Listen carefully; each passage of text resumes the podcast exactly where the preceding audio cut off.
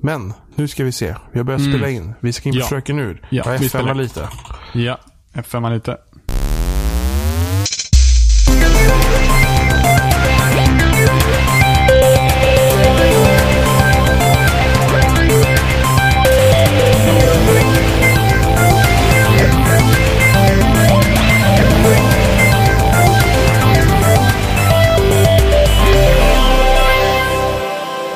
Lyssnar på avsnitt 197 med spelsnack och idag är vi jag, Johan, vi är Rob, Ro, Robin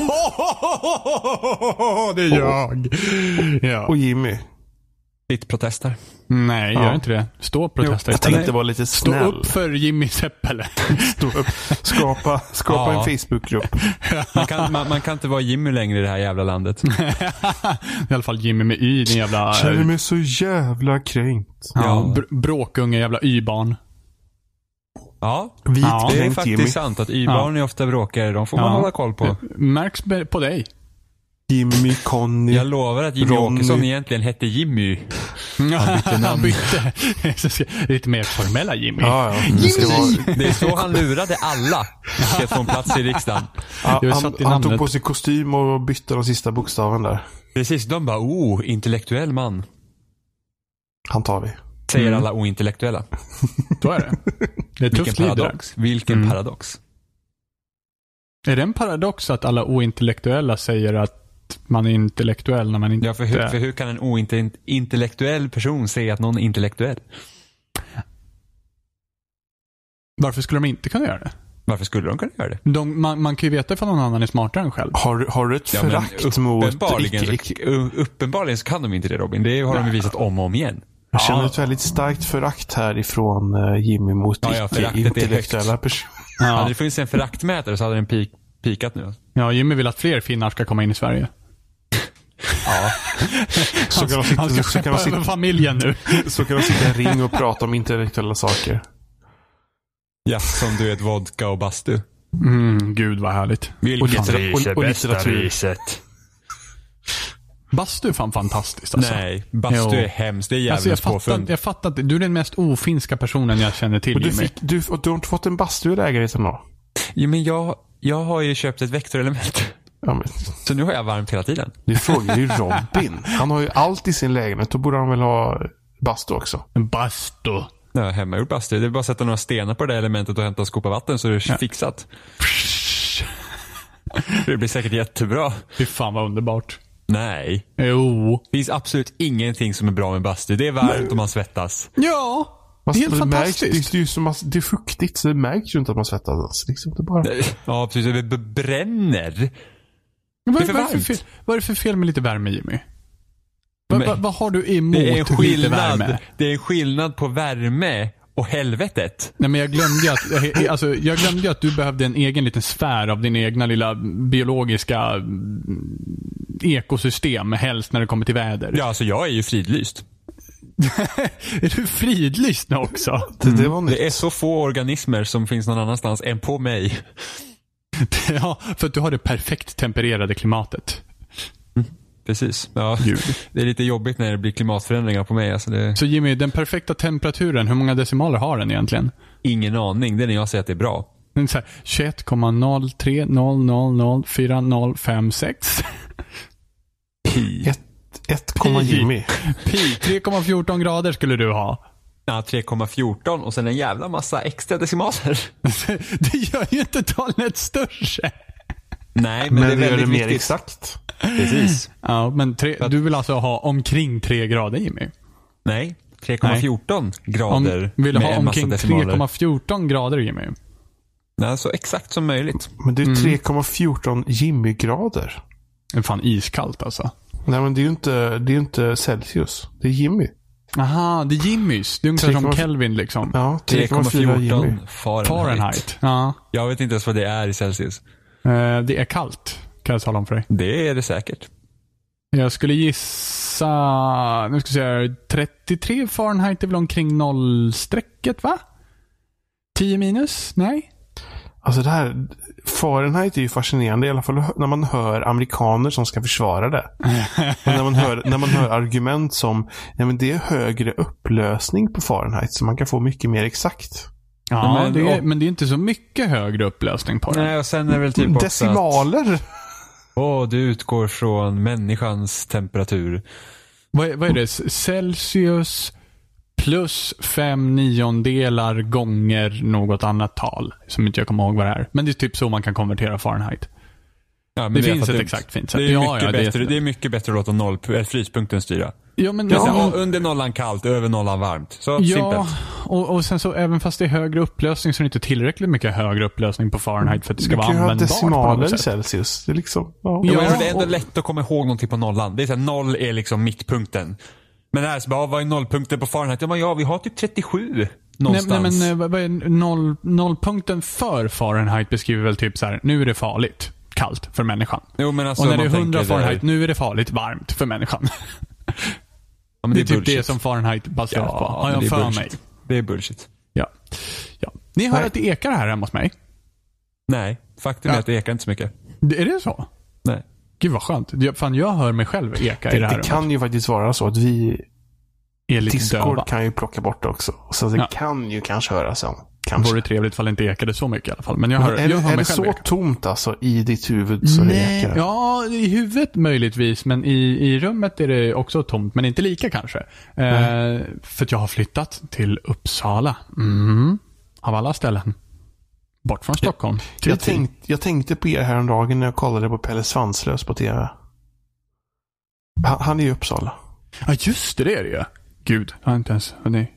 Jag har ju i och för sig bara varit Uppsalabo en vecka, så man får väl ha lite...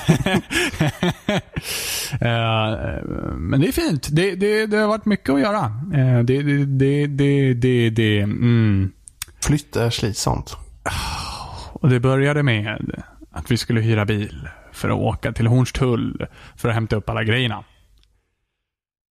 Och vi hyrde bil, men vi var tvungna att åka klockan fyra på morgonen för att eh, vi hade bara inflyttningstid mellan 8 och 11 här. Inflyttningstid. Ah, de vill klämma in så många som möjligt. Det är helt nytt. Det är helt nytt komplex. Jaha, så det är liksom total panik de är tvungna att schemalägga det. Ja, typ. På ett ungefär, på ett ish. Typ så. Eh, så att vi hade mellan 8 och 11 och jag ska åka ner och hämta Jimmy. Från Uppsala hela vägen ner. Genom Stockholm till den södra porten. Eh, det är mörkt ute på morgnarna. Och det är spännande att köra en eh, mindre lastbil som liksom, ja. Mm. Och sen så genom stan och sådär. Så, mm. så har man inte kollat upp vägen ordentligt. Så, mm. Så jag åker genom natten, eller på säga, genom morgonen. Eh, lägger mig i vad jag tror är rätt fil. Det är fel. och vips är vi inne i stan och har ingen aning om hur vi tar oss ut. Gud. Eh, och det är fullt, fullt med folk klockan fyra på morgonen. Det kunde man inte tro, trodde jag. Men det kunde man visst tro. För det var sant. Eh, Stockholm vaknar tidigt. Ja, och där åkte jag i någon fil och hoppades på att jag skulle hitta någonstans att parkera eller någonting för att kolla kartan. Men eh, ack, nej. Var du själv Så- alltså? Jag var själv och jag hittade hela vägen bort till Roslagstull där jag kommer in i den här fina rondellen som har rödljus i sig som inte jag har någon aning om ifall de gäller, ja, hur de gäller, när de gäller, vad de gäller. De gäller säkert, men det sket jag i där. Ingen olycka hände givetvis.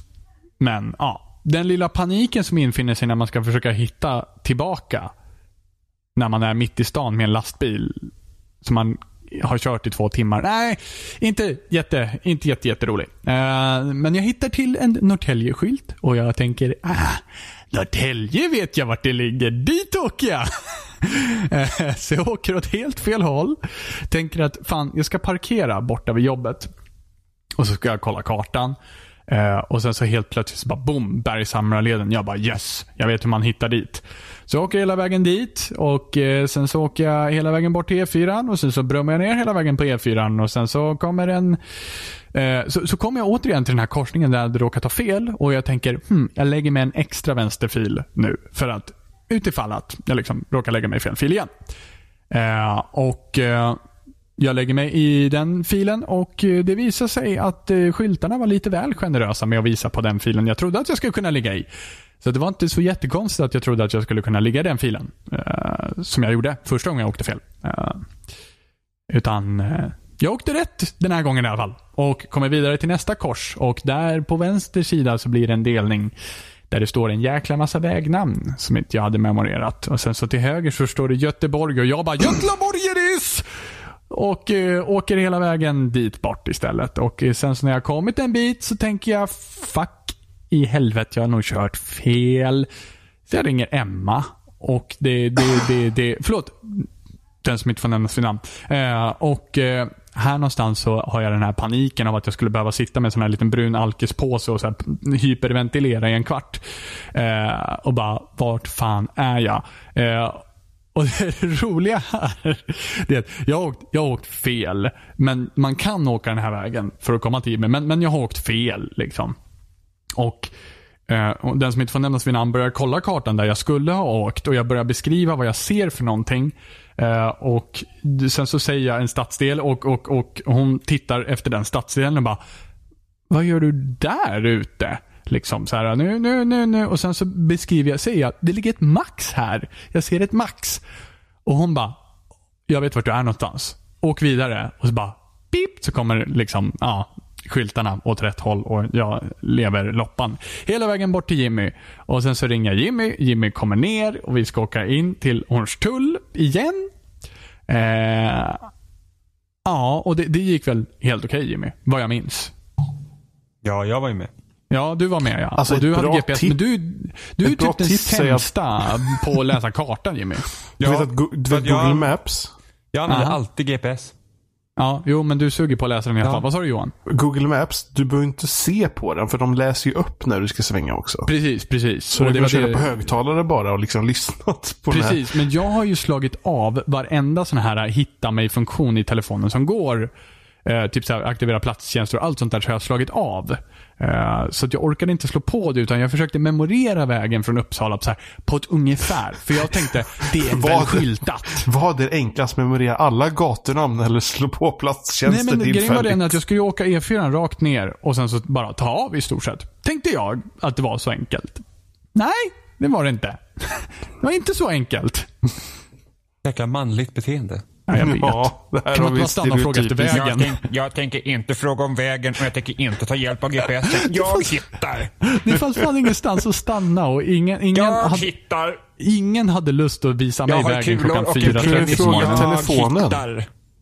Vad sa du Johan? Du kunde fråga telefonen. Ja, sant. Jag skulle ha hört av mig på, på Flashback. Hur fan, vart fan är jag hörni? Berätta. Skriver ut numret på Flashback bara så ringer någon till. Ja, för fan. Men sen så har vi flyttat och Jim har varit och hjälpt till här flera dagar. Tack och bock. Du är guld värd i din vikt. Uh... Det är mycket guld. Jimmy har tydligen haft kul och skruvat möbler hörde jag. Ja, Jimmy, nu får du berätta. Ja, det är kul att skruva möbler.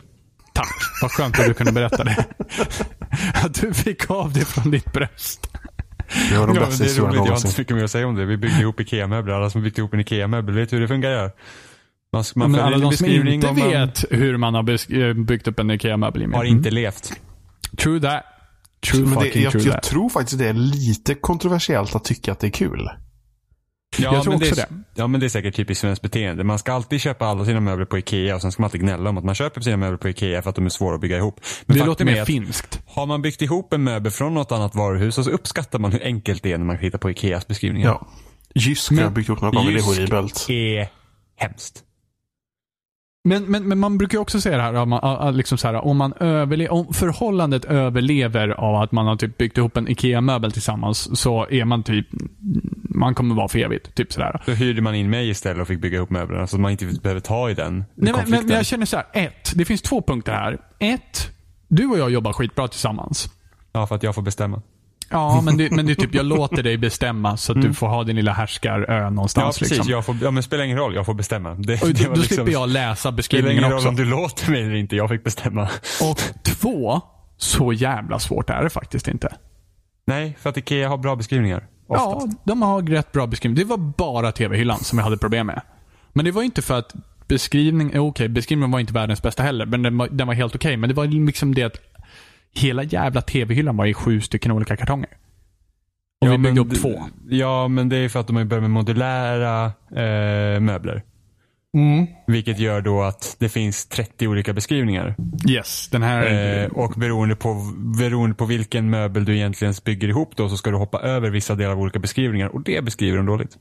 Ja, men de beskrev ju liksom även inte, eh, alltså, i och med att den var modulär också, så beskrev den inte alla steg i just den här modellen.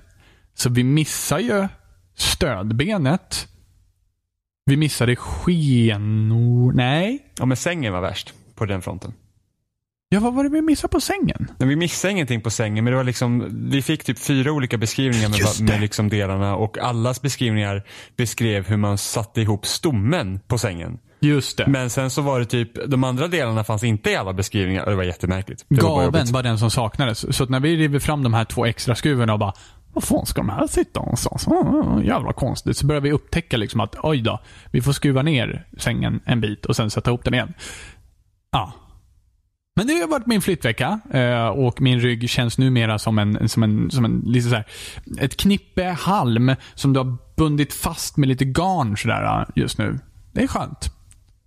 Vi har fan kört kak, eh, huvudet i kak, kak, Kaklet med, någonting, ja, någon, någonting med kaklet. Så här, fullt, rakt, in i, rakt in i kaklet var ordet jag letade efter.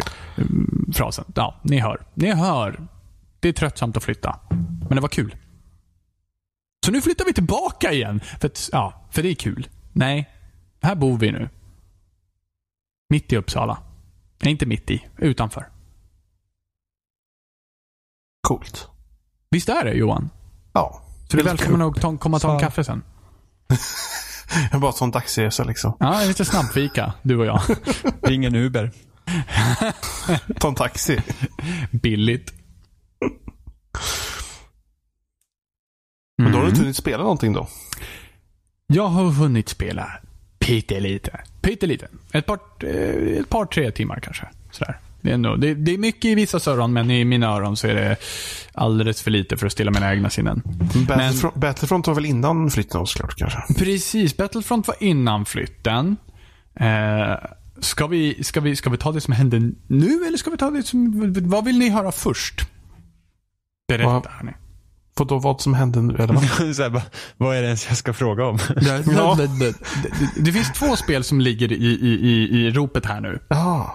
Ja. Vilket vill ni höra om först? Eh, Beror, menar du det vi ska prata om eller har du hittat på något nytt nu? Gud, jag hittar på något alldeles eget. Det är min lilla fantasivärld. Här Ja, där jag har Jag måste säga dubbelkolla här. reality check.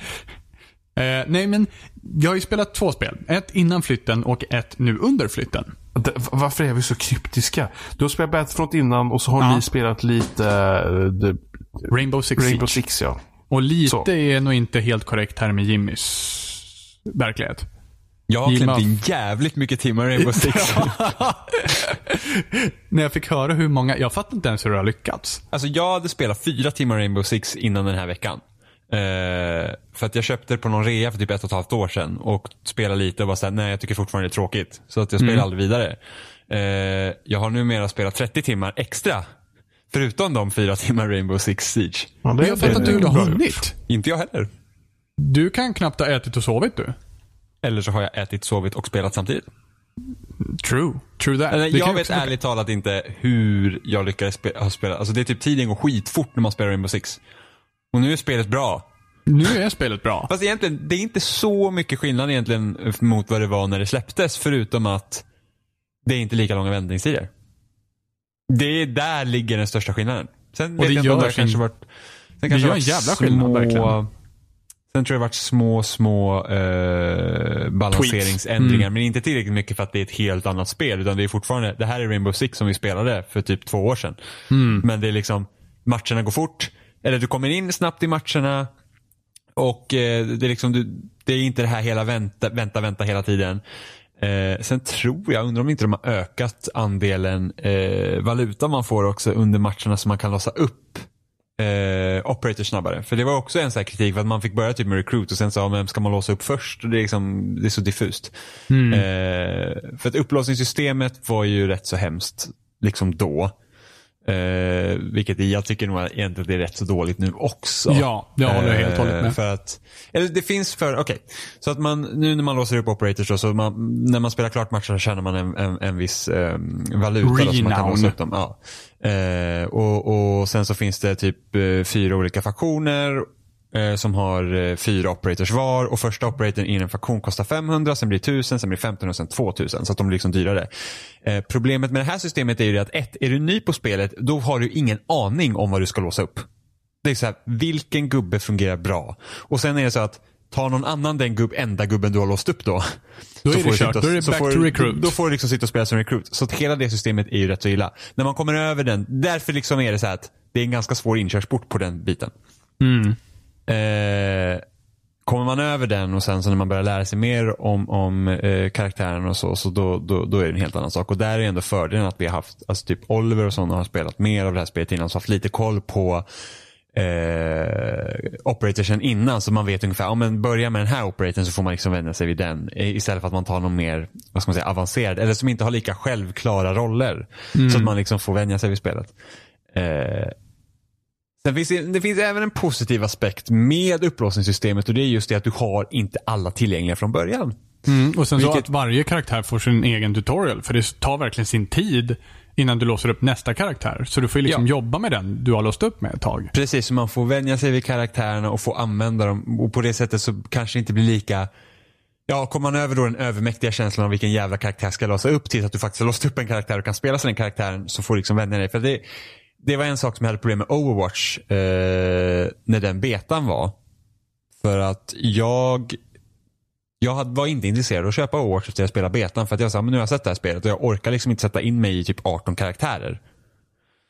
Eh, bara för att, nej jag orkar inte.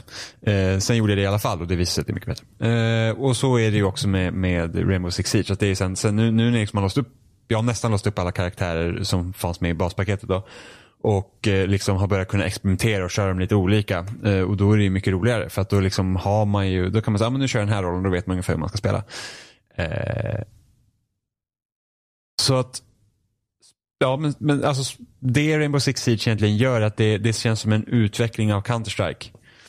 Eh, du har liksom, alla har lite liv. Eh, men istället för liksom att springa runt på, jag vet inte, Counter-Strike de har rätt, inte jättestora banor men de är, de är ändå rätt så, eh, ja. De spelar, man spelar väl typ bara en bana på Counter-Strike också. Det är väl typ en bana som är typ allas favorit och den enda man spelar om och om igen. The Dust 2.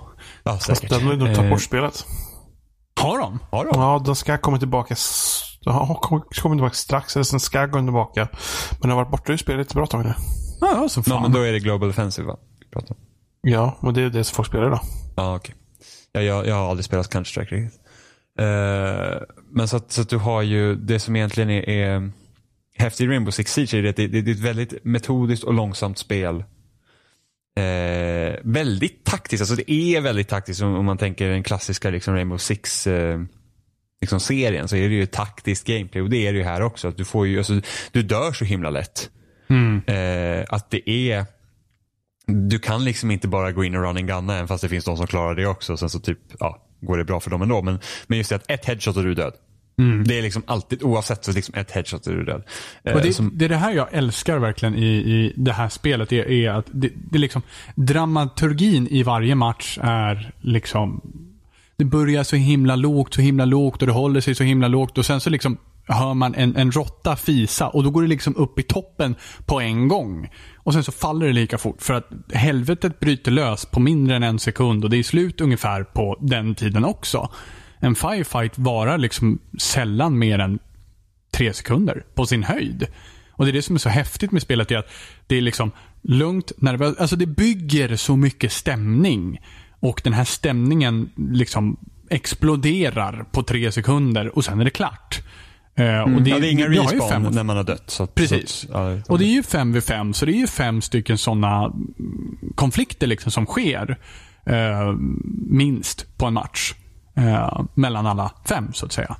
Ehm, ja, och det det, alltså den här liksom pirriga känslan när det är du och en till kvar, den försvinner ju aldrig. Nej. Den, liksom, den är ju alltid där för att det, alltså Stakesen är alltid lika höga. Det är liksom antingen är det vinst eller så är det förlust. Och det är liksom, det är ett skott som behöver sitta.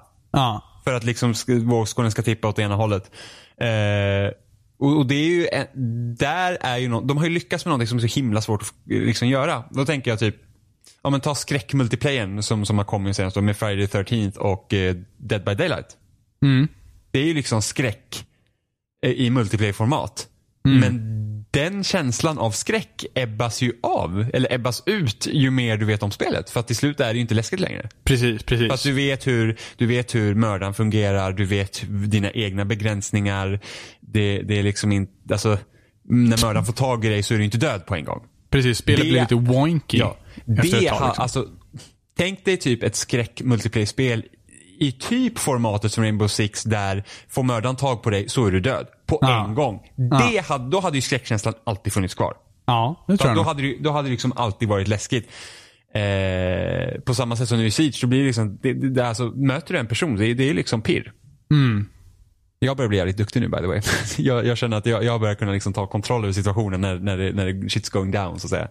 Jag känner mig rätt trygg uppe på scoreboarden också. Jag, jag ligger ändå, slår ändå rätt högt varje gång också. Ja. Eh, Det känns bra att komma in på en gång och liksom mm, det här spelet känns bra i händerna på en gång. Liksom på något sätt. Ja, det känns bra. Alltså, jag tror jag också hade ganska mycket problem med typ delay och sådana grejer eh, tidigare. För att nu, nu, nu har jag trådat min Xbox då, så att, så att eh, nu känns det som att också connection är on point. För att här är det så att eh, är det minsta delay så har du ju väldigt, väldigt disadvantage. Ja, ja, så är det ju. Det, det, alltså, det, det handlar ju om att skjuta först många gånger. Så. Träffa. man kan ligga pissdåligt till ifall. Ja, jo, träffa också givetvis. Men Mm. som sagt, det räcker med ett skott. Så 10 millisekunder i ping i skillnad kan avgöra eh, vem som dör i stort sett. Jag, jag, är bara glad att jag, jag är bara glad att jag gav det här spelet en chans till. Eh, Och jag har ju var- längtat att vi ska göra det här. ja, men jag, För, att- för att Rainbow, alltså, när Rainbow Six dök upp på, visst var det E3 som ni gjorde det va? eh, E3 2005 Ja, det är det jag känner igen det också som. 15 eller 2015. 14. Nej, för det avslutar ju showen ett år. Det kan ha varit 2014. Ja, Och sen första vis- som 2014 va? Ja, precis. Sen visade de upp det året efter och så kom det ut på hösten där. Ja, för visst var det väl när vi var i Gnosjö va? Det kommer jag inte ihåg. Okej, nej men ja, mm, ja. Eh, första gången jag såg det så, så, så var jag verkligen såhär, det här kan bli riktigt jäkla bra. Och det var det som var så synd med betan eh, när vi testade den var att det var slött. Det var liksom... Jag vet inte exakt vad det var. Sköldarna var lite overpowered också. Ja, man fick att inte, men alltså sättet overpowered visade också. upp det på E3 var det här, ah, du ska inhämta gisslan och ta ut den. Och den Precis. dynamiken finns ju inte i spelet riktigt. Det, Nej. Är det liksom gisslans... ja. Nej, fast det var bara bomber och sånt i, i, i- betan Yes, tror jag. yes. Och, och det vi ville åt var ju att du ska in, snatcha gisslan och sen försöka ta dig ut. Men Ja. Objektivsna i spelet är ju mer ett sätt att koncentrera striden till en viss punkt så att det inte blir team deathmatch, alla springer runt random i huset. Precis. Utan att alla har ett objektiv att samlas kring. Det, det är Ett liksom, mål liksom. Ja, objektivet är egentligen sekundärt. För, Ja. det, för att spelet handlar egentligen om att ta ut, eliminera andra laget. Det är liksom det primära målet för att vinna matchen. Och Mm. att klara objektivet blir det sekundära ifall du inte lyckas med det första. En så att- eventuell taktisk manöver. Precis, så att och det gör också att alla får vara lite on edge för att man kan inte vara långt ifrån objektivet för att då är det någon som kan klara det. Eh, så att man inte, och det blir så att folk blir samlade så att det inte blir så att det hade känts mycket mer orättvist om du bara går in i ett hus och sen, åh där råkade någon vara. Och så dör ja men precis. Ja. Eh, nu händer det förvisso i alla fall ibland. Att någon är bara där när du går in i huset. Men, men fortfarande, alla har den här punkten att koppla sig till för det här är objektivet. Det är dit vi jobbar. Eh, så, så att det Visst, det är lite synd att det inte spelet handlar om att gå in och ta gisslan och sen hoppa ut. För det hade ju också kunnat ge en viss dynamik. Men jag vet inte ens om man hade kunnat göra ett spel och få det att funka. När det inte är några respawns och det går ut på att döda folk. I så fall hade det typ varit att ja, ingen kan dö utan ni, får, ni ska ta gisslan och sen får man typ använda traps eller vad som helst. Och det hade blivit jättelöjligt. ja. Eh, så att, så att så, Men det måste ju vara på något sätt att gisslan blir en väldigt high stake.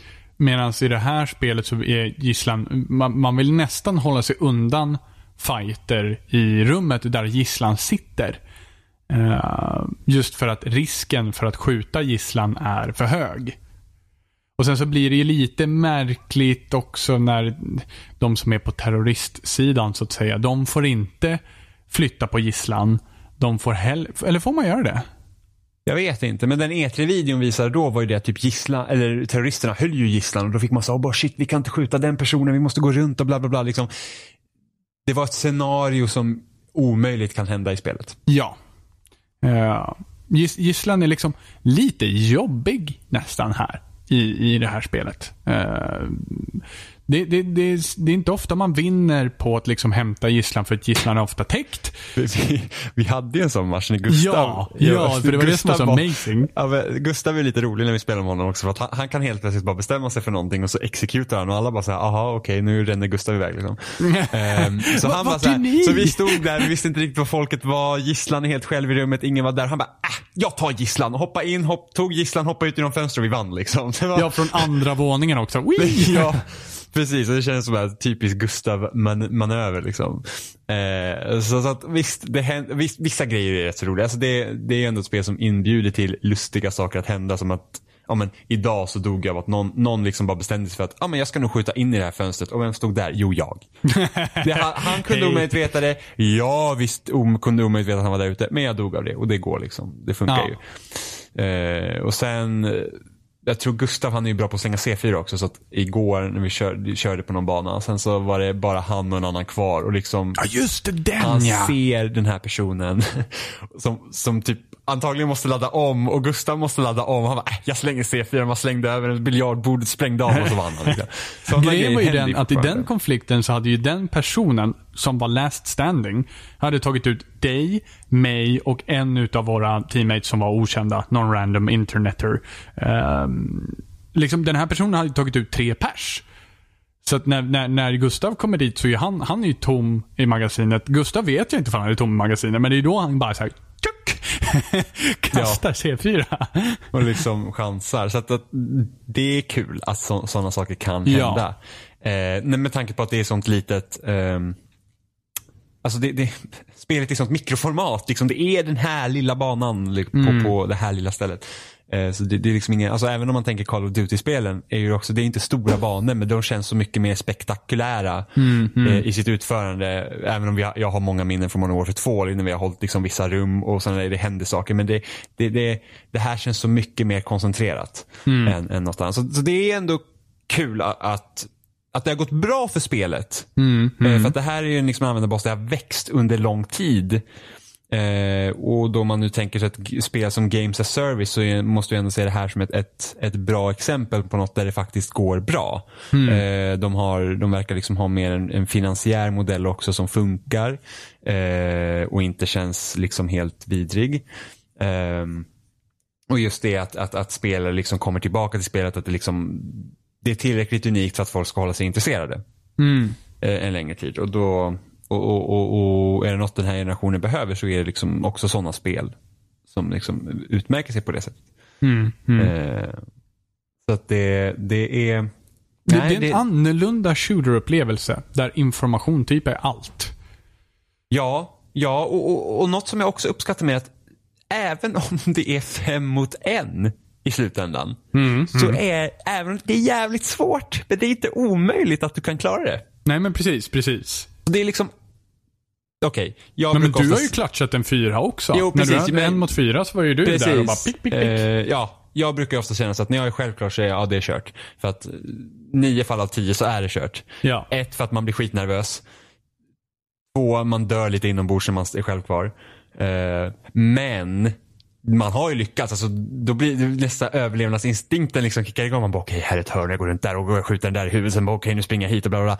bla. Eh, och just med att man Eh, just med att det finns väggar som du kan ta sönder nästan allt. Mm, eh, mm. Och det var något också de visade i E3, liksom, att du skjuter genom väggar och det bara flyger fliser och grejer. Eh, gör ju också det att du kan, du kan sätta en charge på en vägg längre bort och sen springer du därifrån och så spränger du upp den och då kanske den personen som du jagar riktar sin uppmärksamhet mot den här stora sprängningen som eh, händer precis och då går du in bakom ryggen på honom och skjuter honom. Eh, så, så det är ju det är väldigt taktiskt spel men du, det är inte du måste tillämpa taktik och inte strategi om man säger så. För strat, eh, alltså, du kan ha en plan innan matchen börjar och gå in och vi gör det här och här. Men, men så fort liksom shit's going down så måste du ändra taktik. Yes. Eh, och det, du måste kunna anpassa dig sådär. Alltså på en Mm. femöring måste du bara kunna säga okej nu gör vi så här istället. Eh, och, Och, och det kan ju bero jag. på något så enkelt som att den här, de har valt att spela den här karaktären. Ja, eller att oj, där dog en av våra helt plötsligt. Ja. Poff! Och sen Det så är det bara, ja, byt Ja. Så att, eh, nej, väl, alltså det är skit. Alltså det är ett riktigt bra spel. Ja. Verkligen. Så nu kan ni gå tillbaka två år och lyssna när vi spelade betan och höra hur jag bashar på spelet. Man sitter och väntar hela tiden. Ja. Det gud. Men då var det ju även i social play så fick man också välja vilken spawn point man skulle ha. Och det tog en minut och folk skulle rösta och folk röstade inte. Och så fick man vänta lite. Alltså det var... På det Just och planet sen var det ganska typ inte sen när folk typ quittade och joinade så började timern om och grejer. Var Ja. inte så också? Ja, det var, det, man satt mest och väntade. Det var typ man, man typ pillade sig i naveln och blev gammal. Liksom. Ja. Och sköldarna var väldigt OP för de kunde sikta såna jävla gudar också. Uh, vilket de inte kan ja, längre. just det! När man hipfire så var det ju helt, de var ju Yes. typ helt amazing. Ja, ja. Eh, Ja, ja, ja, ja, ja. precis, men det är ett, ett jättebra spel. Varmt rekommenderat. Varmt rekommenderat om man gillar multiplayer. Har du spelat det. Johan? Nej. Det var Du gratis helg förra helgen, men jag missade det. Ja. Får inte missa det något mer. Och det är därför vi är inne på den banan. För att Gustav spelar, han, han har så här, Gustav är lite snål. Så han har ju, han har ju så här, varenda gång det har varit gratis helg med det här spelet så spelar han som fan. Och sen så, då brukar ofta spelet vara på rea också. Men tror du han köper det? Nej. Nope. Vi fick typ, det kostar 180 spänn nu, så vi fick verkligen typ, vi fick verkligen typ klämma innan de med till att öppna plånboken. Till slut köpte han det. Sen igår så frågade Oliver så här, men Gustav, är inte nöjd att du har köpt det här spelet nu då? Och Gustav så här tvekar och sen bara, ja! och så här, och, och, och han skickar sms till mig typ en gång i timmen och bara, sitt ikväll, sitt ikväll. Men ändå när man frågar honom, var det värt det? Ja. Ja. Det var ändå 180 spänn. Ja, fy fan. Det kändes i byxan. Men typ. Mm. Så att, eh, ja. Så det, det är Varmt roligt. rekommenderat. Väldigt varmt. Mm. Och sen har jag spelat Battlefront 2. Star Wars Battlefront 2. Men ni spelade tillsammans eller? När ni körde? Vi har spelat lite tillsammans, inte så jättemycket. Eh, Jimmy, kommer du någonsin plocka upp det spelet igen? Battlefront 2? Mhm. Kanske. Alltså jag känner, alltså nu när jag spelar Siege, jag känner inget behov av det. Nej. Liksom, jag Inte känner jag inte så att, alltså, där kan man verkligen jämföra två multiplayer-upplevelser. Ja. Där, där Siege känns mer så här, det är genomtänkt, det har en tydlig liksom, linje och struktur, det här är en idé, de har liksom lyckats utföra det väl. Medan Battlefront så här, ja det är Star Wars. Mm. Och sen det är så är typ du det någon det form är. av köttmaskin som bara tar skott och så. Ja. Nej, men det är ju det är det det är, det är liksom Star Wars. Det är ju Ja. allt det lever på. Hade det här varit Någonting vilken annat. annars, alltså någonting annat, bara en shooter utan Star Mm. Wars-temat. Hade ingen brytt sig. Nej, nej Alltså, verkligen inte. Inte för att spelet på något sätt, jag ska inte säga att spelet, åh det är så dåligt. Men det är inget extra. Nej, det är verkligen ingenting särskilt. Det, det, är, det, det, är liksom, det som är extra med spelet är att det är Star Wars. Ja, och att det ser Eh, bra ut. Ja, det, och precis. Det är väldigt snyggt. Tänk om det var exakt samma spel rent tekniskt, men det bara var liksom Star Killers. Ja, men Wow. precis. Liksom. Ja, From ja, det- space. Nej, det, då hade liksom ingen, ingen, ingen hade ju ens, alltså jag tror inte att många hade tittat på det här spelet. Nej, Eh, det hade legat på en femma, sexa så det, någonstans. det, det är liksom, det är småkul om man inte har något annat för sig. Ja. ja. Jag vet inte vad jag annars ska säga om det heller. För det, det händer inte så mycket roligt. Eh, De flesta fighterna är ganska... De flesta strategierna i spelet är ganska satta på något sätt. Att det, det, det, det är laget som siktar bäst är det som vinner. Ganska enkelt så. Ehm, Jag tycker i alla fall med Carcassol tänker jag mig att det är liksom de som faktiskt spelar på objektiv vinner. Ja, jo så är det ju också. Så är det, och det märkte man ju som tusan nu när, när man väl började spela spelet med, eh, när det var som fräschast liksom. Så märkte man ju också, det, det är lite Battlefield-syndromet över det överlag. För det är typ det värsta som finns, det är att börja med ett splitternytt Battlefield för att ingen vet vart de ska. Eh, Battlefield blir alltid som bäst när det har fått varit ute typ ett halvår eller någonting då folk vet vad de pysslar med. Ehm, Men där tror jag också är en fördel när vi har spelat Siege så sent. ja, det är det nog. För att Det är folk, det nog. folk en del folk vet hur man spelar. Ja. Och då kan man, ofta brukar jag tycka det är en nackdel att hoppa in sent i ett multiplayer-spel. För det blir så jäkla svårt. För det är ju bara de riktigt hardcore, liksom de som sitter och nöter det här bara. Det är det Ja. enda som är kvar och då blir det ofta inte roligt. Men eftersom Siege användarbas växer och liksom är så stor att tiden så tillkommer hela tiden nytt blod i det. Vilket gör att då blandas veteraner och nykomlingar. Och det, det blir en väldigt bra dynamik då att lära sig spelet. Ja. Men Battlefront 2. Jag har, jag har inte gett mig på kampanjen ännu, så jag kan inte säga någonting om det. Jag har spelat ganska lite multiplayer. Eh, men mer än vad jag spelar Siege. Eh, men, men, men, men ändå, liksom, det, banorna är jättestora, eh, jättesnygga. Men de spelas på typ samma sätt varje gång. Jag, jag gillade det här nya upplåsningssystemet utav Heroes. Där- är du en som gillar det? jag, jag är en som gillar det. Som gillar Ah. det här nya systemet där man liksom ansamlar sig poäng och sen så får man en hero och sen så. Det finns givetvis nackdelar med det. Fast Jörgen, vi har väl allihopa spelat det efter de gjorde förändringen? ja, Det, det har vi. det kostade med 75% var det väl? Nej, nej men inte, inte det. Inte det systemet. Nej. Inte det systemet, utan det Ja, du man är i en menar, battle. i, okej. Ja. du menar den valutan. Det finns Ja. väldigt många Ja, nivåer i- med i valutor i det här spelet. Ja, precis. Så när I du kör matchen. en match så låser du upp Darth Maul, eller du får spela som Darth Maul ifall du har tjänat ihop poäng i matchen. Ja, nej, Eh. ja, det systemet har, har jag nog inte så jättemycket problem med. Det, det tycker jag är trevligt. Förutom eh, att det är väldigt många heroes som är väldigt kraftfulla i förhållande till den vanliga soldaten. Eh, och det gör att, ja men återigen, den som siktar bäst är den som vinner. Eh, det finns liksom, visst det finns de här lite billigare soldaterna också som det finns typ två stycken utav. Alltså det är ingenting mot vad siffrorna det finns antal heroes. För antalet heroes kan vara sex stycken på vardera sida under alla givna tider va? Om inte jag är helt fel. Det beror på vilket läge det är tror jag. Ja, just med Galactic Assault. Det, det som är Ja. det som känns mest mm, objective-based. I Blast finns det inga heroes och det är bäst. Är det så? Ja, men just det. Ja, Blast är ju... Ja, Team Deathmatch. Ja, men, Det men där absolut- har de ju det de här det små heroesen. Ja, jo, men precis. De starka trupperna. Det är absolut det roligaste läget. Det funkar bäst. Ja, För och att det det, är väl, det, det, det är det enda läget som klarar av bullshitet som spelet har. ja, jo precis. För där har man ju också så här, if, ifall man skulle ta då, vad, vad heter den? Heroes versus, versus Villains. Visst heter det läget så? Ja, Jävligt ja. märkligt namn För för... bara Heroes. Ja, Ja. Jag, jag, tycker det är ett jättemärkligt namn bara som spelläge på ett Star Wars-spel. Men fine. Eh, och den, bara liksom mörka sidan, ljusa sidan är obalanserad emot varandra även där. Eh, så att spelet är liksom lite skevt. Hela spelet är lite skevt. Det står liksom och lutar och det, det, det är så uppenbart att man har byggt ett bord som liksom står och lutar. Du kan se det med blotta ögat och du ställer dit ett glas vatten och du bara, det här funkar ju inte. Men vi kör på det ändå. Vi ställer dit det fina porslinet. Vi ställer... Mm, Det känns som det finns aspekter som gjort att de har gjort ett spel som de kanske inte helst hade velat göra. Så är det nog garanterat skulle jag säga. För vem fan skulle vilja göra det här? När de, har, när de har alla möjligheter i världen att göra det helt liksom, fantastiskt. De har Star Wars att jobba med. För guds skull. Men så vart De det är- det här. Jag har ju även backat med Need for Speed. De Ja, har ju just sänkt, det. de har ju sänkt det. den där 30 minuters spärren nu till 10 minuter. Ja. Så ja, mm, nej, man, man, man... Spelet är inte dåligt.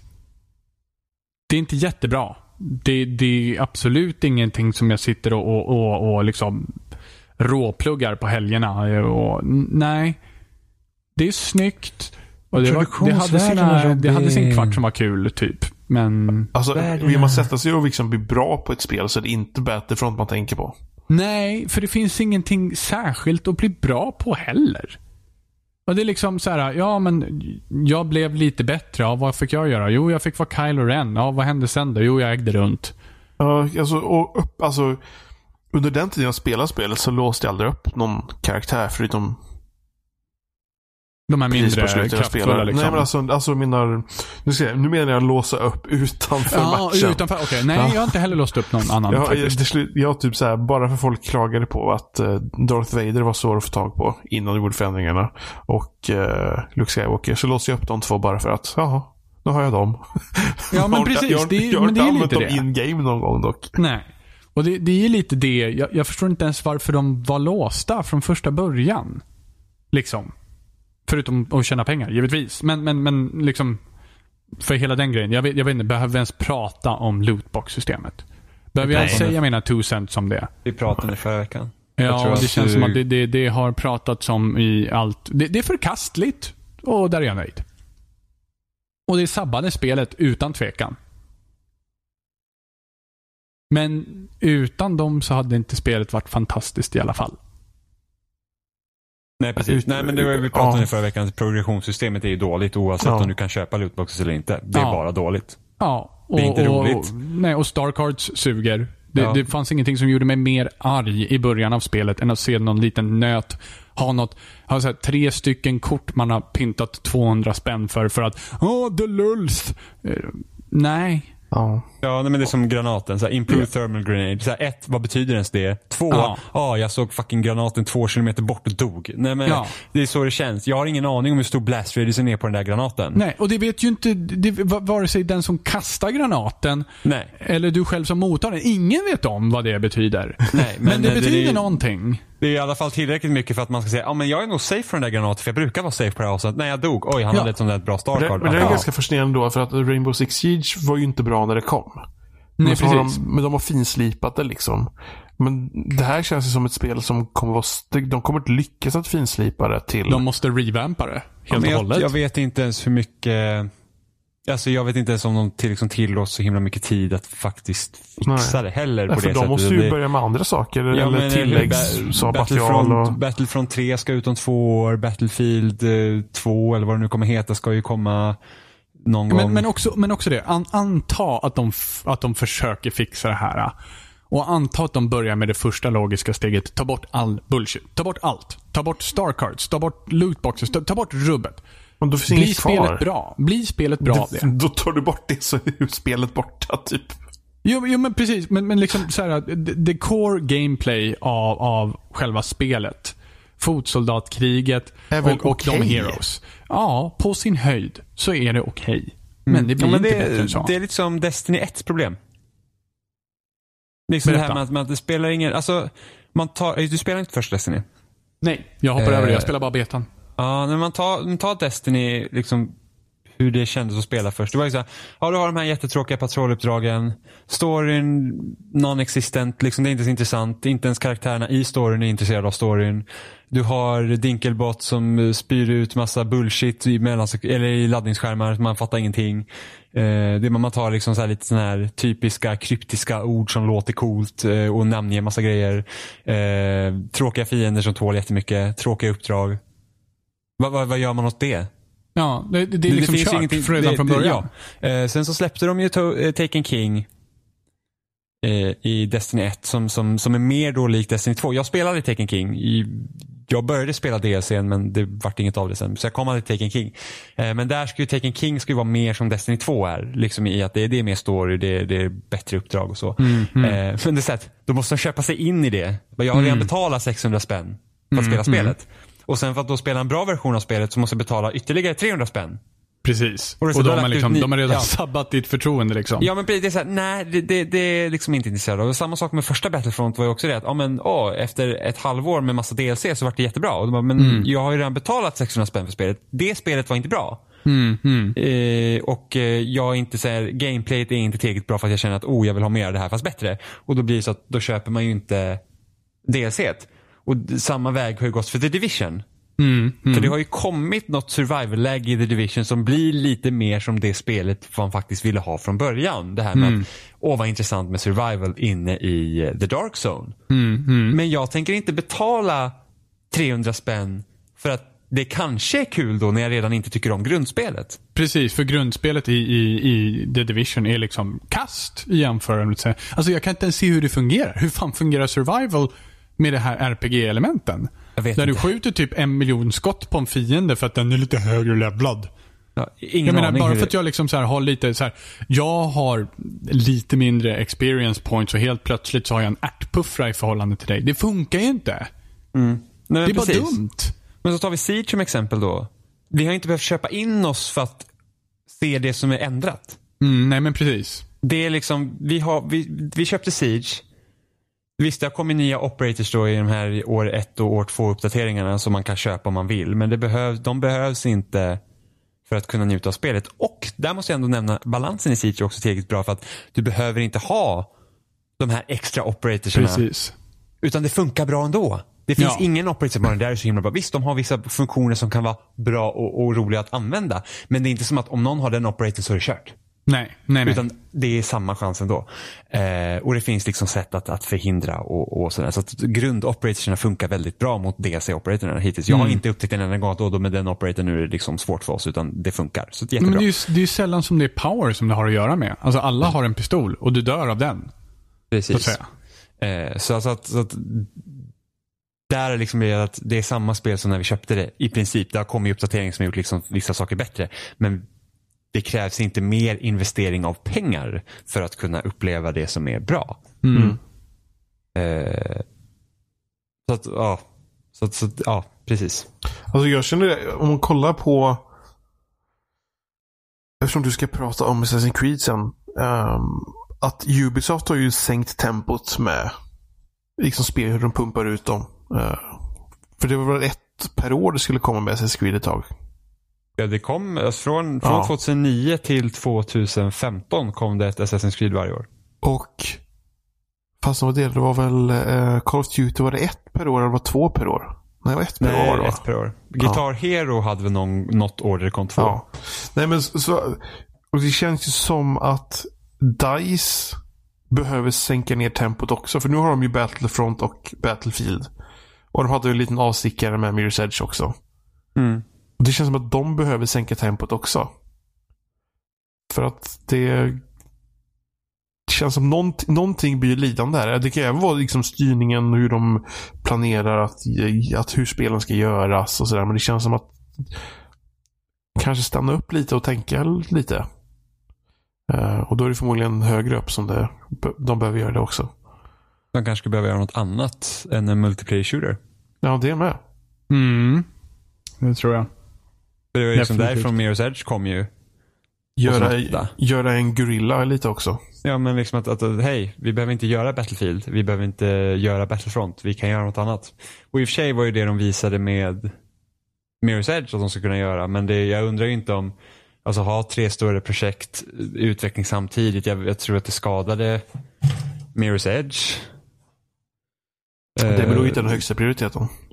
Nej, förmodligen inte. Och sen de kommer ju, alltså Battlefield är ju typ EAs största serie. Så att,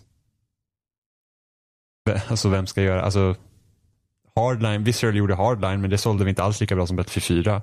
Utan det är DICE egna Battlefield som säljer bra. Så att eh, de är ju fast på det. Jag vet inte om det är möjligt för dem att göra något annat. Men som sagt, Gorilla är ju ett roligt exempel. Ja, De gick liksom fr- från att göra en shooter som hade liksom lite multiplayer och sälja också då, och till att göra något helt annorlunda med Horizon. Ja, men titta även på Naughty Dog. Som, som Ja. liksom har gjort liksom Crash Bandicoot, eh, Jack and Daxter, Uncharted, Last of Us. Så att de inte heller stannar eh, kvar på en serie i evighet. Eh, men skillnaden då om man tar Battlefield och DICE med Gor- Guerrilla och Killzone är det att Battlefield är en bra mycket större serie än Killzone. Ja. Alltså hade Killzone varit i samma nivå som Halo. Då kanske det Ja. hade sett annorlunda ut. De kanske har varit mer fast. Ja, men samtidigt så Naughty Dog var inte fast i Uncharted men samtidigt så Uncharted har inte alls varit lika stor serie som någon av Microsofts största. Eh, och sen har Naughty Dog jämt visat med varje nytt spel de gör så det spelar ingen roll liksom vad de gör utan de lever mycket på sitt eget namn. Mm. Du har ett spel från Naughty Dog och då spelar det ingen roll vad det är för någonting utan allt verkar liksom gå bra. Och det, då har man också en annorlunda position. För att det, det är ju något jag också har gärna sett att 343, vad hade de gjort för spel om de inte hade gjort Halo? Men det Ja. är det det kommer fascinerande för de har verkligen göra. skapat dem för att bara göra en enda sak. Precis. Eh, Och det blir ju så att du förknippar inte bara, jag skulle vilja se vad 343 gör för nästa spel, utan det är bara så att ja, men de kommer göra nästa Halo. Eh, och jag tror också det är en studie som har varit med liksom att ja, men lämna Halo, låt Halo ta en paus några, liksom, några år eller något sånt. Och sen så låt dem göra ett eget spel. Eh, och det, det antar att The Coalition kommer ju vara samma sak nu, det är ju Gear-studion. Hur tänker man det där motivering att jobba på en sån studio? Jag tänker att om jag jobbar på den här spelstudion så kommer jag alltid jobba med samma spel. Mm. Det, det, det, det kan vara kul på kort sikt menar jag. Men tänk om man för alltid kommer fast med att göra Halo-spel. Och det är liksom samma sak om och om igen. Det, det som det är problematiskt för dem. Alltså, de, de måste ju bli trötta själva också. Förstå att göra dokumentär efter varje spel också. Ja, och vi satsade på det här igen. Det blev Fast- lite, här blev det lite bättre. här Fast mycket med sämre. 343 också är att folk har ju sökt sig till den studien för att de vill arbeta med Halo. Jo, initiellt kanske man tänker så. Men jag menar någon, alltså, någon gång blir det ju förmodligen det, det måste ju ta emot Jo, någon gång liksom. Ja, men jag har ofta funderat på hur det är med liksom spelutveckling och sånt. För att jag antar att ja, en del i alla fall, en stor del som jobbar med spelutveckling säger att ja, men jag vill göra något kreativt. Och så hamnar du på typ en Ubisoft-studio som som bara är så här, du vet, support till en Assassin's Creed-titel år efter år. Då, då blir alltså, då måste du nästan vara, alltså, inte, det här kommer låta konstigt, men då blir det ju mer, då är det ju bara ett jobb till slut. Mm. Känns Mm. det som att det skulle bli. Alltså, jag har många så här, men jag, jag tycker om att göra kreativa saker. Så här, men hur skulle det vara om jag ska jobba på samma, ja, men tänk är så stort spelföretag. Så bara, ja, men nu ska jag jobba med Assassin's Creed i fem år. Det blir Tre Assassin's monotont Creed liksom. fem år. Och då säger jag, jaha. Men, men så tänker man typ en studio som Double Fine som gör massa olika projekt. Det är ju en kreativ studio. Men de har, jag vet inte hur, hur stor omsättning av personal som Double Fine har. Att det kommer och Äh. går liksom. Den, alltså, ja, man kan väl titta på dokumentärserien som släpptes med Broken Age. Men den är ju nästan, den är väl nästan lite utdaterad nu. Det är, väl, är det samma företag fortfarande liksom? Ja, där är massa personer som jobbar kvar Jag, tänker, jag tänker bara att det har nog hänt väldigt mycket. Jo, absolut. Ja. Men alltså, det är fortfarande, alltså, grundprincipen är ju densamma. Alltså, Mm. det vid den tidpunkten så hade de ändå gått ifrån att utveckla AAA-titlar till att liksom hålla på med mindre projekt. Mm. Eh, men det, det, det ger ju en bra inblick i hur det fungerar. Men där har du liksom, de har ju också så här, de har ju sitt det här Amnesia Fortnite eller vad det nu heter. Som de har. Där de, de sitter två veckor och så delas de upp i team och sen så får de utveckla en, en prototyp till ett spel och sen så kan de spelen bli fullskaliga produktioner i slutändan. Just det. Som typ det här Space Base DF9 eller vad det hette. Som de la ner. Som de la ner sen. Jag vet, men det, det kom ju därifrån. Och så får typ Ja. allmänheten rösta om vad man vill se. Så att, så att, men där har det, så jobbar du på ett sånt företag så känns det ändå som att du får, ja men, vad blir vårt nästa projekt? Och så, så liksom pratar man ihop om vad de ska göra. Eh, nu tar ju sånt, de säkert lite så här contract work också, eller har gjort det i alla fall. Eh, jämfört med om du sitter och, och jobbar på Halo så är det vet att, ja men vad gör vi efter Halo 6? Vi gör Halo 7. Eller DLC till Halo 6. Och vad gör Men vi jag efter Halo 7? tänker att även fast de har 8. liksom jättebra anställda liksom, som arbetar med spelet. eh, så det är ju liksom fler saker som kan ta emot på ett sånt ställe när, när det blir så monotont. Känns Mm, mm, men då byter man väl jobb. Alltså det, Jo, och då byter de jobb och då förlorar de kompetens istället.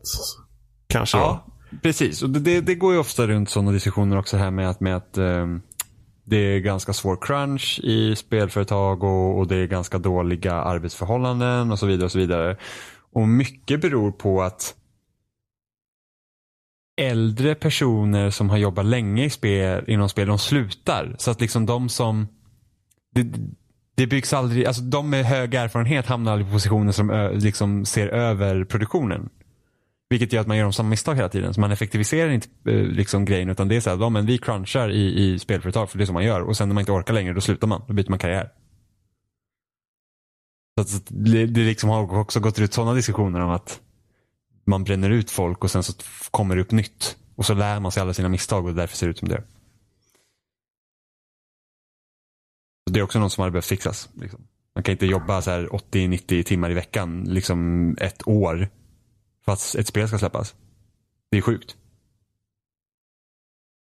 Det är sinnessjukt. Det är liksom, herregud. Men vi ska prata om några som faktiskt har börjat ta lite mer eh, pauser och tänkt efter lite. Du har ju spelat då Assassin's Creed. Ja, eh, precis. Så jag spelade senast Assassin's Creed Origins och vi pratade lite om det förra veckan. Och jag var väldigt positiv till det då. Vilket jag fortfarande är. Alltså det, det är ett bättre, alltså så här kul har jag inte haft med Assassin's Creed sen Black Flag. Eh, men samtidigt så är det ju inte, alltså det finns väldigt många skavanker i spelet. Eh, nu när jag spelar av det mer, jag har typ spelat tre timmar sist. Och nu är jag ändå uppe i kanske 15-16. Så jag Ja, har spelat väldigt skillnad. mycket senaste veckan. Känner jag nu. Ja, sak samma. Ehm, och, och liksom att upplägget i spelet liknar mer Witcher 3 äh, än tidigare Assassin's Creed. Eh, men skillnaden då i kvalitet också medan Witcher 3s liksom sidouppdrag de det fanns alltid en ganska tydlig story och, och liksom det kändes även, även de mest tråkigaste uppdragen när man ganska gör monotona grejer så är de ändå uppbackade av en intressant story så du vill ändå liksom börja questet och sen se det till slut för du vill veta vad som händer. Det är som en liten sidoupprättelse. Eh, och man har typ tagit det steget i Assassin's Creed Origins också. Men man har liksom inte riktigt eh, satt någon intressant story runt det utan många av de här sidouppdragen känns ju fortfarande som liksom sidouppdrag som man bara gör för att få lite XP som man kan levla upp. Så att det blir väldigt monotont i slutändan i alla fall. Eh, och många uppdrag är ofta strukturerade på ett samma sätt. Det är så att, ja men mm, den här personen har blivit fångatagen i ett läger så kan du gå och rädda honom. Och så gör man det. Dock finns det typ en liten annorlunda historia bakom alla så att det är liksom någon liten storygrej story-grej som man i alla fall kan ha koll på att man bara inte gör det för att göra det utan det, det finns ju någon kontext till det även om det inte är det roligaste.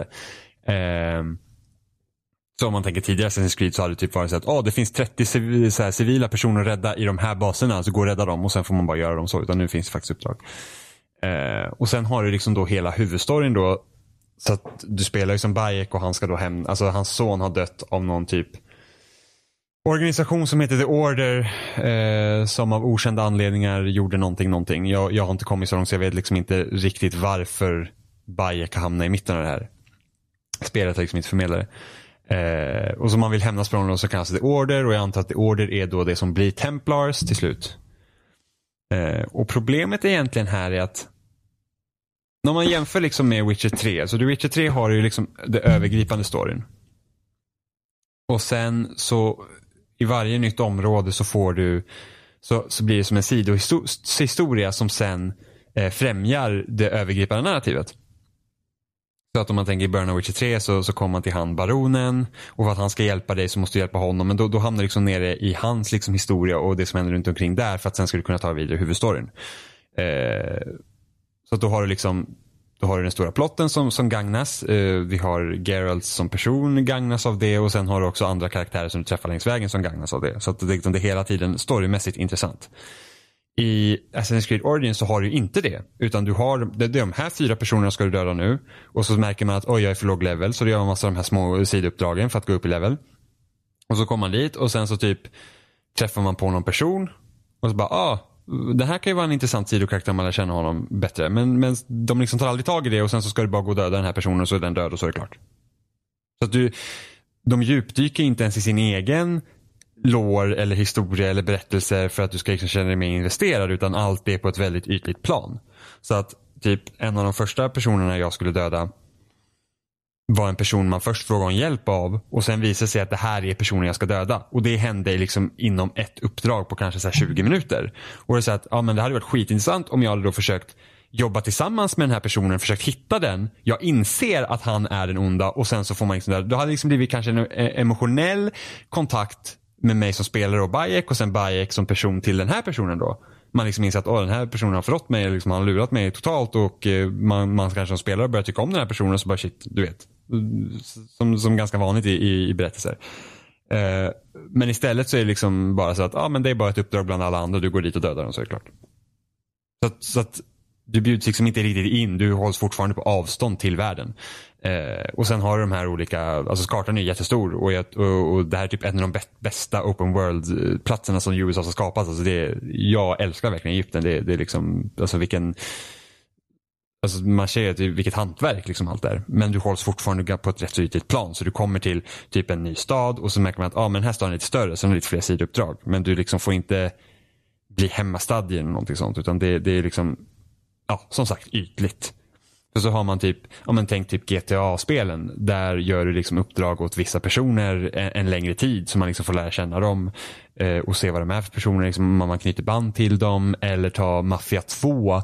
Som hade en helt öppen värld. Men det var inte så mycket liksom skräp att göra i den öppna världen. Utan allt var där för att gagna huvudstoryn. Vilket gjorde att man också fick en helt liksom, annan kontakt till världen. Eh, så där misslyckas Assassin's Creed Origins. Så det är fortfarande bara så här. Ja. För då tänkte jag. Jag gillar liksom Assassin's Creed 2 och så tänkte jag hur har de knutit an till liksom tvåan? Vad, vad var det som gjorde att det var intressant i tvåan då? Jo för att man fick följa med Ezio från början.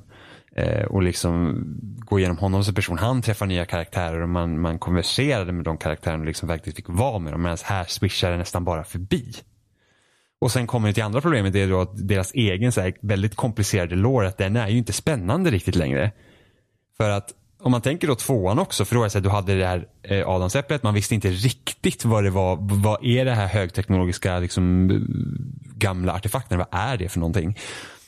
Eh, och liksom man fick se, och det är den här Dan Brown konspirationen. Liksom att man, åh här har vi en tavla och där ser vi äpplet är målat. Liksom alla de här stor, liksom gamla konstverken som har använts, eh, som vi liksom känner igen idag.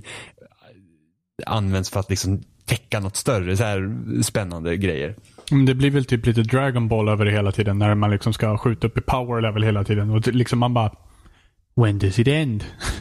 Ja men Det problemet blir mindre och mindre imponerande ju mer man känner till om det på något sätt. jo fast man känner inte till, alltså sen trean så har man inte fått veta så mycket mer heller utan nu stampar det bara vatten för att de, jag tror inte de vet vart de ska ta det. Mm, mm, Och det roligaste i trean så gick i princip världen under. mm, Och sen kom Black Flag och så bara nej det hände inte. mm. Så jag, jag fattar inte ens vad, vad har hänt där. Jag, jag kommer ihåg i slutet av trean för att trean släpps ju 2012 och jorden såg under 2012, haha. Och då var det så här att ja, man dör som Desmond i slutet av trean. Och den här stora typ, Spoilers! ja och den här stora typ alien-figuren, ja ett alien, det ser ut som en människa, fast större. Som man fick se i slutet av Assassin's Creed 2. Som var så jävla häftigt. För att, Spoiler igen! ja men, det här tio år gammalt spel. Mm, Så, spoiler. så, ja, men så, så man fick se den här alien i slutet av tvåan. Och det var liksom så här, man bara shit vad är det här? Och så kommer trean ut sen och man var så här, ja men det var ju bullshit. Och sen så bara, ja vi, vi måste göra fler Assassin's Creed men vi har ingen aning om vi ska göra här. Så vi typ, skit i det. Vi gör något annat. Och nu, så visst, jag tycker fortfarande, alltså jag, jag tycker om historia. Så jag tycker fortfarande det är ganska intressant när man får se, typ nu var jag nere i en pyramid och man fick se någon så här typ gammal, som, som jag vet är liksom någon form av ehm, eh, artefakt från de här eh, civilisationen som fanns innan moderna människan så att säga. Eh, Adam, Eva, allt det där. Eh, för det, det är också Assassin's Creed. Ja, men ni hör, det låter helt insane. Mhm. Så, så det är som, ja men det är spännande. Jag skulle gärna vilja veta liksom vad, för nu, nu börjar jag säga att okej, nu, nu börjar det finnas en ny nivå av vad var liksom planen för dem att placera de här artefakterna här nu förutom att liksom då att den ena guden skulle ta sönder världen och den andra skulle rädda den. Någonting sånt var det i slutet av trean. Men det dyker inte ner tillräckligt mycket i spelet och jag antar att spelet vill att man ska ha större eh, kännedom om världen utanför spelen. Som alltså böcker och serietidningar och filmer och vad fan nu som finns. Och det orkar man inte hålla koll på.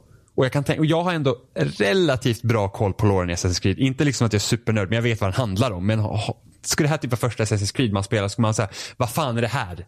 Och man var såhär, shit det här ska vi veta mer om. Och å andra sidan så får du inte veta det för att spelet bara, nej men det här har vi tagit upp i det här spelet, och det här spelet, och det här spelet. Så det, det blir bara så här, det, det, det som är intressanta delarna faller pladask. På grund av det. För att det är liksom, storyn har slagit knut på sig själv. Och då skulle man ju kunna hellre fokusera då, för Bayek är en väldigt intressant karaktär. Eh, men de djupdyker inte i honom heller. För att det är fortfarande en väldigt yt, det är ett ytligt spel. Rent storymässigt. Och liksom hur du bjuds in att, att faktiskt interagera med den. Det, det, det, det är Assassin's Creed. Ett bättre Assassin's Creed än varit sen Black Flag. Eh, men det saknar fortfarande någonting. Men det, det, det är helt okej att spela. Mm. Och det var allt jag hade att säga om det.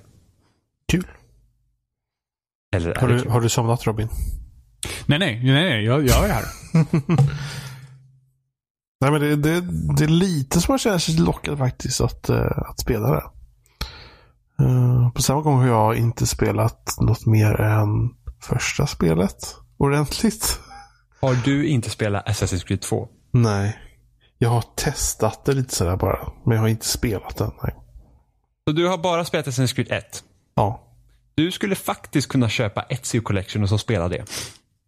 Ja, faktiskt. För då, har in, då har inte du heller den baggagen av att åh, du har spelat Assassin's Creed som har kommit ut efter det, så nu vet du hur det spelas och nu är det här spelet känns det gammalt. Utan då kan du spela Assassin's Creed 1, eh, 2, Brotherhood och och Revelation så har du fått det bästa av serien. Precis, och det är där jag stannade också. Och sen Du ska du, känner- vara, ska du vara lite nyfiken på att se hur allt då slutar så kan du spela trean. Jag har... Trean är det enda jag har faktiskt. jag har till och med spelar börjat inte på trean. Men spela, alltså det är talat, om du någon gång känner att du liksom inte ska att spela liksom Assassin's Creed så köp Ezio Collection och så spela igenom de tre Ja. spelen. För de tre spelen är bra. Och, då, då, och då, då får du också liksom, alltså det är en fin story arc för Ezio från början till slut. Liksom. De har inte lyckats göra något engagerande storymässigt sen eh, eh, Revelations heller. Jag började på Black Flag, jag orkade inte. Black Flag är bra. Jag orkade inte. Jag kände, näst- jag kände den här Assassin's Creed-kontrollen och jag bara... Ah. Ja, Ah. Black Flag är näst bäst. Det var fan jobbigt att återupptäcka Assassin's Creed-kontrollen bara i Shadow War. Eh, Ja, nu i Origins är ju bättre. Alltså det, för nu har de gjort så att du springer liksom i full hastighet hela tiden när du, när du rör dig. Ja. Så att du behöver inte hålla in en knapp för att springa. Förutom framåt. Eh, för, att- för att problemet med Assassin's Creed tidigare har varit det att du går med stickan och sen håller du in RT för att springa. Men RT gör också att du klättrar upp automatiskt på saker. Mm, mm. Vilket gjorde att det blev jäkligt jobbigt för att när, när spelet tror att du vill göra tre olika saker samtidigt. Precis. Eh, I Origins så springer du hela tiden i full hastighet och vill du klättra upp så håller du in A, vill du klättra ner håller du in B. Men det är ju trevligt i och för sig. Ja, det är så- faktiskt så- ganska trevligt. Alltså kontrollen har sällan fuckat med mig på det sätt som Ja. Assassin's Creed brukar göra. Ibland har det varit så att när jag vill hoppa ner på någon avsats och så, så håller man in A och då känner spelet nej nu ska du hoppa ner i högbollen. eh, så att de bara säger ja nu måste jag klättra upp här igen, vad kul. Eh, men, men det har hänt väldigt sällan så det fungerar väldigt bra. Jag är inte förtjust i nya stridssystemet. Nej, ju- vad, vad är det med det? Vad är det med nya stridssystemet? Eh, de har ju gått för okej, först typ Assassin's Creed. Ja, fram till... Storytime! Ja, men för jag tror fram till Revelation så var det typ mer så att man Ja, men det var ju typ man stod mest och parerade och sen när st- liksom försökte slå ut mot den så tryckte man på en knapp och så exekuterade. Yes. Så, så fungerar- det systemet tyckte jag om bäst. För att det var så här att, ja, visst det kanske inte är det roligaste men det funkar och det var inte irriterande. Och det fick en att känna sig som en jävla assassin också. Ja, för då fick man liksom det var, precis, det var liksom mer fokus på, på att inte så mycket action. Sen från trean fram till, ja men trean fram till Syndicate då, så har det varit typ Batman-stridssystemet. Så att man liksom så här slice, slice, slice och sen trycker man på Y för att parera liksom när det kommer fram den här ikonen och bla bla bla. Fungerar också helt okej. Eh, men jag, jag tyckte fortfarande, jag, jag hade ingenting emot att stå i mitten när 20 gubbar står runt en och bara parera när de gör ett utfall. Det tyckte jag var rätt så kul. Man kände sig som Zorro eller någon. Eh, och nu har de kollat med typ Bloodborne, Dark Souls. Så att du har liksom, du har en light attack, du har en heavy attack, du kan locka på en fiende och sådant. Så har du en, en dodge. Eh, och så slåss man på det sättet istället. Och jag tycker inte att det är kul. Och det funkar inte jättebra i det här spelet tycker jag. Eh, när det blir fler, när det är typ tre, fyra fiender så då, då kan det vara jättesvårt att hålla reda på vem man lockar på. Eh, spelet vill fortfarande att du ska vara lite mer rörligare än typ i Bloodborne vilket gör att det, det, liksom, det, det klickar rätt så dåligt faktiskt. Det, det är liksom inte den här metodiska, strategiska biten som finns i Bloodborne i hur man attackerar fiender liksom och slicear dem. Eh, eller den tyngden som ens Bloodborne har. Utan det, det är liksom jag förstår vad de typ försöker göra men det är liksom inte riktigt Alltså jag, tyck, jag tycker inte om det stridssystemet. Alltså det, nej. Jag hade hellre haft då typ Batman-varianten så att jag hade kunnat typ slakta mig genom fiender så hade det varit bra. Mm. Eh, jag försöker köra stealth så mycket som möjligt så att man, men det är, inte det är inte så mycket fokus på stealth heller. Nu har inte, nu har inte Assassin's Creed egentligen varit jättestort fokus på lön, lönnmord på flera år. Alltså jag tror Alltså, alltså tvåan, alltså ett-trilogin har ju typ varit mest på det att du ska liksom gå och lönnmörda. Tvåan mest när man hade den här dubbla eh, vristbladen då, gick bakom och från. Ja, jättetillfredsställande. Men, men jag, jag är inget fan av nya stridssystemet alltså. Det, jag hade hellre haft. Men det, det är bara för att det är inte det jag tycker om. Jag tycker inte om att slåss i Assassin's Creed. Jag, jag tycker om att uppleva världen. Det är det jag vill ha ut av det spelet. Men, ja, nej. Ja. Mm. Det var allt vi hade för den här veckan tror jag. Hela veckan. Hela veckan packad i en timme. Oj, Hur känns det? Jäkla det är lyx vi har har. sippat alltihop. Ni som lyssnar, så jäkla med lyx. Alla Jimmys tankar kondenserade i en veckas koncentrerat, eller en, en, en timmes koncentrerat avsnitt av rent öronbajs. Amazing. Jag bara hör mig gnälla hela tiden. Mm, som flytande godis. Syra, rätt i örat. Ja, fast jag tror att alla som lyssnar på podcast har hört att jag har säkert varit mer positiv i år än vad jag varit tidigare. Jag känner att jag har varit mindre negativ i år om spel överlag, för det här har varit ett ganska bra spelår. Alltså bara Nintendo. Ja, Hur de, hur, de har Ja, bara kommit att tillbaka. Nintendo löste sig. Ja, men- det är ja, men jag här, vi, vi det, har här, är- sågat det här är Nintendo. året... Ja. Under. Wii U har vi sågat Nintendo väldigt hårt. Om och om igen. Och nu känns det som att det liksom har släppt lite.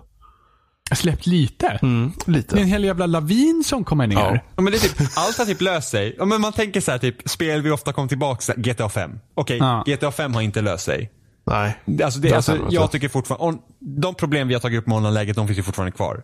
Och sen kan man vara imponerad över hur de har skött det, bla bla bla. bla. Vi ska inte gå in på det. Battlefield 4 försvann och vi fick Battlefield 1 istället. Battlefield 1 har löst det. Det är liksom, det är bra. Nintendo löste sig. Eh, Rainbow. Six löste sig. Rainbow Six löste sig. Eh, jag menar, liksom, Destiny 2. Destiny 2, precis Destiny har löst ja, sig. det är fan liksom sjukt här- ändå.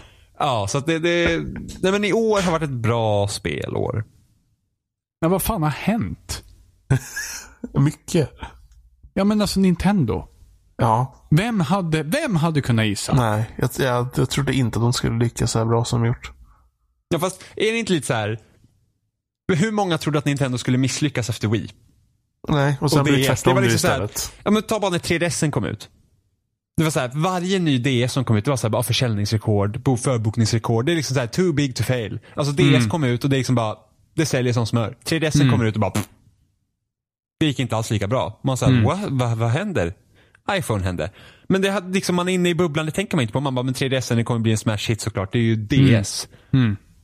Nu trodde i och för sig ingen på Wii U när den skulle komma ut. Det var ju fan, det var, det var ju rena haveriet redan innan. Men ändå. Det är liksom, till och med Nintendo var så här, vi kan nog sälja 120 miljoner enheter av Wii U. Och man bara, vad rökte ni på när ni satt i mötet? Liksom, De ett, rökte ingen- sjögräs. De är Ja, japaner. men liksom, först så här, ingen visste ens om Sjögren. De tog en sån här lite så här giftig pufffisk åt på och det gick lite snett. Men det, alltså, Wii U, först, hälften förstod inte att det var en ny konsol. De trodde det var en jävla läsplatta till er redan existerande Wii. Det såg ut som en jävla så här Fisher Price-leksak. Och liksom, ja, bärbar gaming men inte eh, 10 centimeter från enheten. Det var liksom, va? Men samtidigt så tror jag ändå att Wii U behövde hända för att Switch skulle komma fram. Ja, de behövde ha den mellansaken. Ja, så- alltså det året Switch har haft i år. Alltså jag tror inte någon ny konsol haft ett så bra år.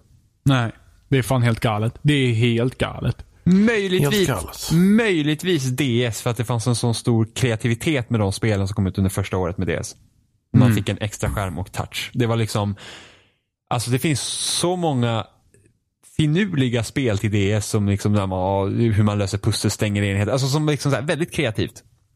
Liknar nästan som Simogos spel på eh, iOS. Eh, men, men alltså Switch, alltså jag har inte ett enda dåligt spel till Switch. Alla spel jag köpt i Switch gör verkligen så här. fan vad bra. Jag har, Det jag har ett halvdant. Vilket då? Snake Pass. Ja, men Det är, inte halv, det är halvdant. Ja, men det är inte liksom. Switch exklusivt. Men det är inte ens dåligt. Nej, nej. Men alltså nu, nu finns det dåliga Det är spel på inte Switch. ens dåligt. Det är klart det Jag finns dåliga spel på förbannad. Switch. Men om vi tar X, men om vi tar spel som bara finns till Switch då? Ja, nej. Ingenting Vilket dåligt. är, vilket är spel jag, jag har bara köpt spel som bara finns till Switch till min Switch. Mm.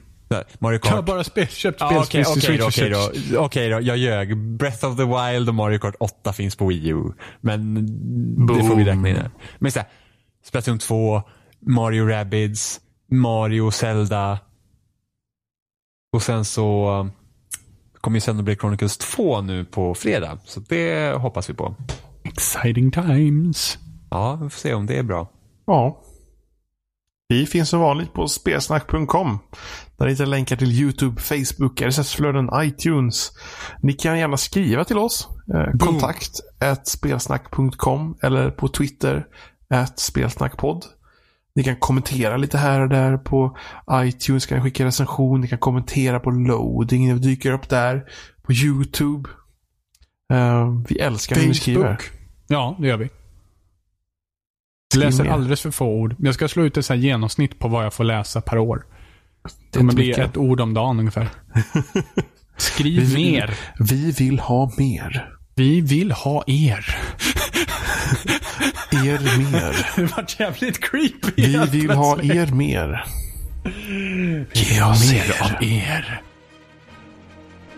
Uh, oh nej, gud. Hej, jag höll på att säga godnatt och det är det typ, men hej då i alla fall. Hej då. Vi säger hej då? Hej då. Ja, ja hej då. Hej. God natt.